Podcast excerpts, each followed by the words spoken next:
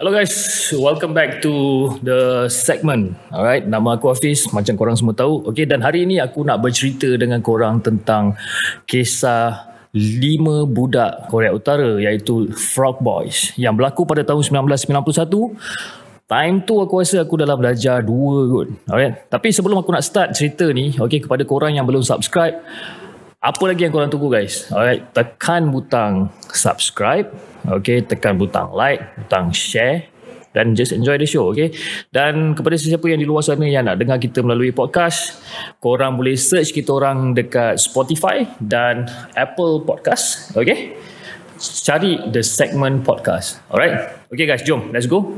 Kita start ini cerita.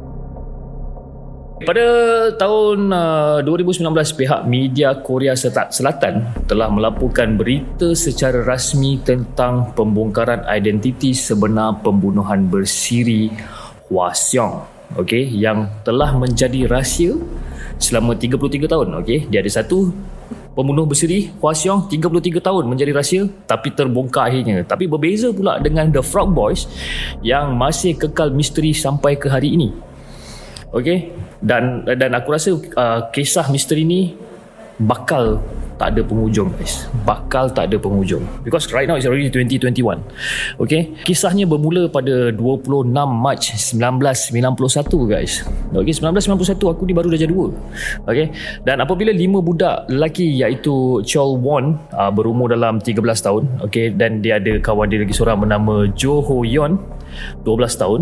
Kim Yong Gyu 11 tahun Park Chan In 10 tahun dan Kim Jong Sik 10 tahun.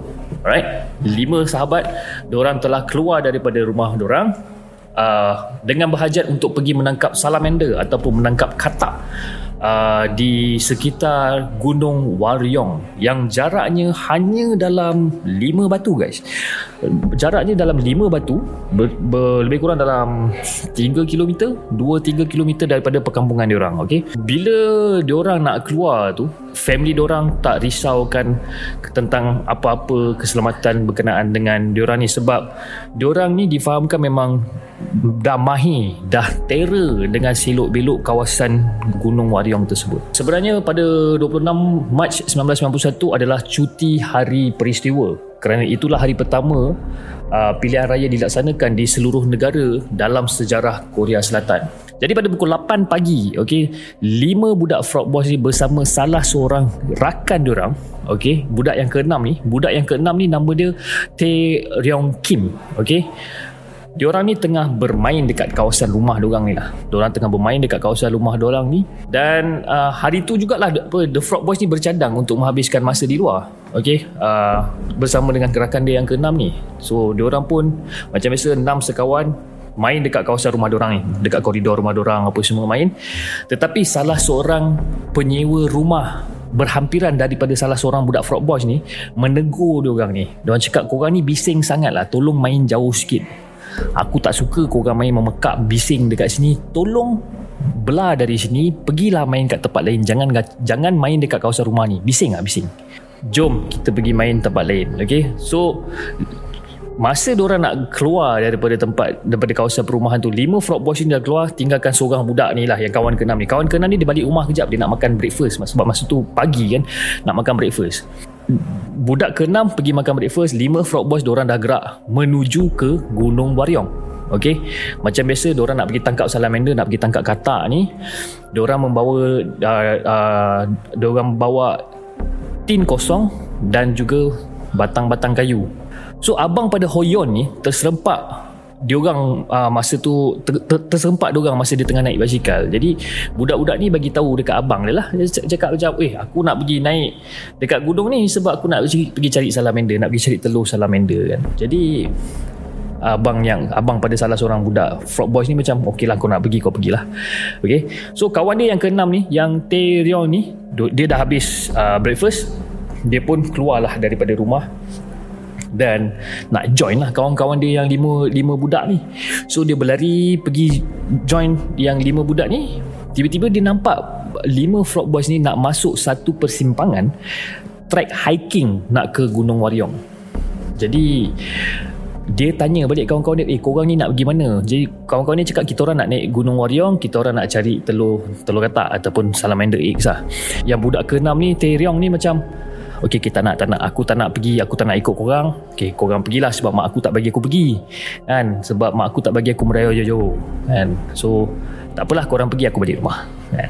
Lima budak Frog Boys tu pun okay kau tak nak follow no hal tak ada hal. So kita orang pun gerak lah. So orang pun gerak. Jadi pada pukul 6 petang hari yang sama ibu bapa Frog Boys ni perasan yang diorang ni tak balik-balik dari pagi. Dan obviously diorang akan rasa bimbang Okay, diorang rasa risau takut. Okay, diorang pun cuba mencari anak-anak diorang ni dekat Gunung Waryong tapi pencarian diorang tidak membuahkan hasil langsung. Tak jumpa apa-apa. Jadi pada pukul 7.50 malam satu laporan polis mengenai kehilangan Frog Boys telah dibuat. Jadi polis pun kata diorang, diorang mempercayai yang budak-budak ni tersesat. Mungkin tersesat dalam Gunung Waryong alright jadi polis kerahkan gerakan pencarian uh, dibuat serta-merta. Okey, polis dan semua penduduk kampung cuba mencari budak-budak ni sehingga pukul 3 pagi guys. Daripada pukul 7.50 malam sampai pukul 3 pagi cari dalam keadaan gelap. Tapi malangnya Frog Boys tidak dapat dikesan. Kesian guys. So Stesen TV pun dah dapat tahu Pasal cerita ni Pasal berita kehilangan Budak-budak selepas ni. So dorang dah start Untuk buat coverage. Okay dorang dah start Untuk buat laporan Berita tentang kanak-kanak tu. Dikatakan naik gunung Untuk mencari telur uh, Katak Dan sebagainya. Okay disebabkan itu Semua kanak-kanak yang hilang itu Dikenali Dengan nickname Budak-budak katak Ataupun Frog Boys Alright. Okay. Jadi dalam dalam usaha mencari Frog Boys ni beribu-ribu risalah ataupun magazine surat khabar diedarkan dan lebih daripada 300 ribu anggota polis dan tentera turun padang membantu guys. Okay. Mereka bukan saja cari dekat Gunung Waryong tapi di seluruh negara Bukit Bukau, Gunung Galang, Sungai, Taman, stesen bas, stesen kereta api Kau cakap je kat mana Semua orang pergi cari Macam-macam syarikat, macam-macam individu dah mendermakan duit Sehingga berjumlah 42 juta won Bersamaan dengan 145 ribu ringgit Malaysia guys okay, Sebagai ganjaran kepada sesiapa yang menjumpai Frog Boys. So pelajar sekolah rendah Frog Boys telah menganjurkan juga satu kempen yang dinamakan find frog boys ataupun cari frog boys dan kotak susu segar pula dicetak gambar-gambar diorang kalau korang tahu dulu zaman sekolah ada skim susu sekolah okay, dia ada air susu kotak dan sebagainya okay, diorang print gambar-gambar frog boys ni letak dekat atas susu kotak okay. budak-budak frog boys ni punya family members terpaksa berhenti kerja sebab dia nak fokus untuk mencari anak-anak diorang ni yang hilang kau bayangkan aku kerja aku terpaksa berhenti kerja disebabkan anak aku hilang. Pada tahun 1992, satu filem berjudul Come Home Frog Boys mengenai kehilangan lima orang Frog Boys ni, lima budak Frog Boys ni telah disiarkan di televisyen. Filem filem Come Home Frog Boys ni dibuat untuk bertujuan untuk memujuk Frog Boys agar pulang ke rumah. So dalam dalam keadaan macam tu dalam beberapa tahun selepas itu you know bermacam-macam speculation okay? Uh, tentang kehilangan budak-budak ni timbul. Ada yang syak budak-budak ni kena culik dengan makhluk asing. Ada budak-budak syak yang apa yang diorang ni diculik oleh uh, pihak berkuasa Korea Selatan, uh, Korea Selatan untuk eksperimen sains perubatan dan sebagainya. Macam-macam speculation guys. Ada juga parents yang yang menuduh parents frog boys ni bun yang bunuh budak-budak ni dan dan dan tanam budak-budak ni dekat tah mana-mana. Jadi speculation tu teruk sangat guys.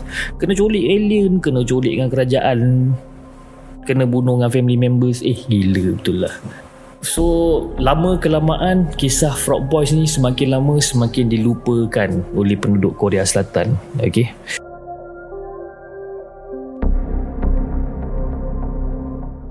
Pada tahun 2002 26 September 2002 satu penemuan yang mengejutkan okey dua orang lelaki yang sedang memetik buah ok okey memetik buah ok di pinggir gunung Waryong tu terjumpa cebisan pakaian dan tulang manusia guys.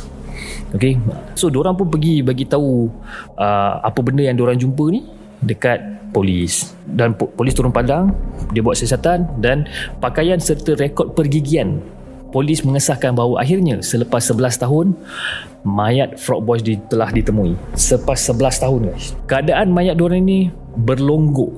Antara satu sama lain dia berlonggok eh. Dalam pada dalam masa yang sama polis menganggap diorang ni meninggal dunia disebabkan kesejukan. Jadi bila polis cakap itu obviously penduduk kampung buat bantahan sebab tak mungkin budak-budak ni kesejukan sebab jarak antara gunung tu dengan rumah budak-budak ni dalam lima batu dalam 3 km dan diorang dah pandai seluk belok hutan uh, ataupun gunung Waryong ni. Jadi tak mungkin budak-budak ni mati kesejukan. Kalau katakanlah diorang ni kesejukan guys takkanlah diorang tak boleh balik ataupun diorang tak boleh lari balik rumah ke. Diorang bukannya hilang jauh dalam hutan tidak. 2 km je daripada rumah diorang ni. Polis pula cakap oh benda ni tak ada unsur jenayah kan? Pada pada pada badan diorang ni walaupun ada di antara tengkorak-tengkorak budak-budak ni ada ada lubang dekat tengkorak dia ni. Tapi polis cakap itu bukan unsur jenayah. Jadi orang awam pun pada tahun tu juga you know uh, ada satu kabar angin uh, mengatakan bahawa Frog Boys telah ditembak secara tidak sengaja dari satu kawasan menembak tentera yang berkat, yang berdekatan dengan Gunung Waryong.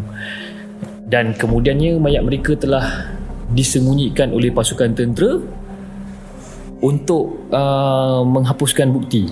Tapi ini assumption yang sangat tak masuk akal lah kan. Okey, apa yang lebih menakutkan guys lah terdapat lebih daripada satu lubang di tengkorak kanak-kanak tersebut dan corak dia ataupun pattern lubang tu adalah konsisten. Maknanya sama je. Penyiasatan terperinci dah dijalankan pada mayat mereka, eh, mayat budak-budak Frog Boys ni untuk mengenal pasti punca kematian dan finally polis mengaku kesilapan orang sebelum ini. Okey. Yang kata bukan kesejahteraannya dan sebagainya. Okey. Bila orang buat siasatan, orang terjumpa kelongsong peluru berdekatan dengan mayat Frog Boys. Okey, mayat mereka ni diikat kena ikat. Okey. Cara simpulan lengan baju yang diikat menggunakan ikatan reef. Okey, menunjukkan yang ia ini dilakukan oleh seseorang yang mahir dalam ikatan bagi kegunaan dalam industri. Tengkorak mereka ditumbuk, mungkin muka orang, kepala orang tertumbuk, besar kemungkinan akibat pukulan objek tumpul ataupun tikaman daripada satu, satu objek tajam yang tidak dapat dikenal pasti sehingga ke hari ini. Teruk guys. So bila orang tengok dekat tengkorak tu dia ada lumut dekat dalam bahagian dalam tengkorak, ada lumut dekat dalam uh, tengkorak. Menandakan mereka ni ditanam secara tergesa-gesa. Okey? Sebabkan mayat mereka ni mayat budak-budak frog boys ni ditemui di pinggir gunung. Dan air yang mengalir akhirnya menghakis tanah yang menyebabkan mayat mereka ni timbul ke permukaan tanah tak lama selepas ditanam gila guys tembak point blank aku rasa ni Okay, so Frog Boys kali ni bukan lagi kes kanak-kanak hilang tapi mereka adalah sebenarnya mangsa pembunuhan guys. So tak lama selepas orang punya mayat ditemui, orang buat upacara sembahyang dekat kaki gunung tempat mayat mereka ditanam. Dan uh, mayat mereka juga dikebumi akhirnya dikebumi pada tahun 2004 25 Mac. Sebahagian daripada tengkorak dia orang ni didermakan di uh, didemakan pada Universiti Gyeongbuk untuk kajian perubatan.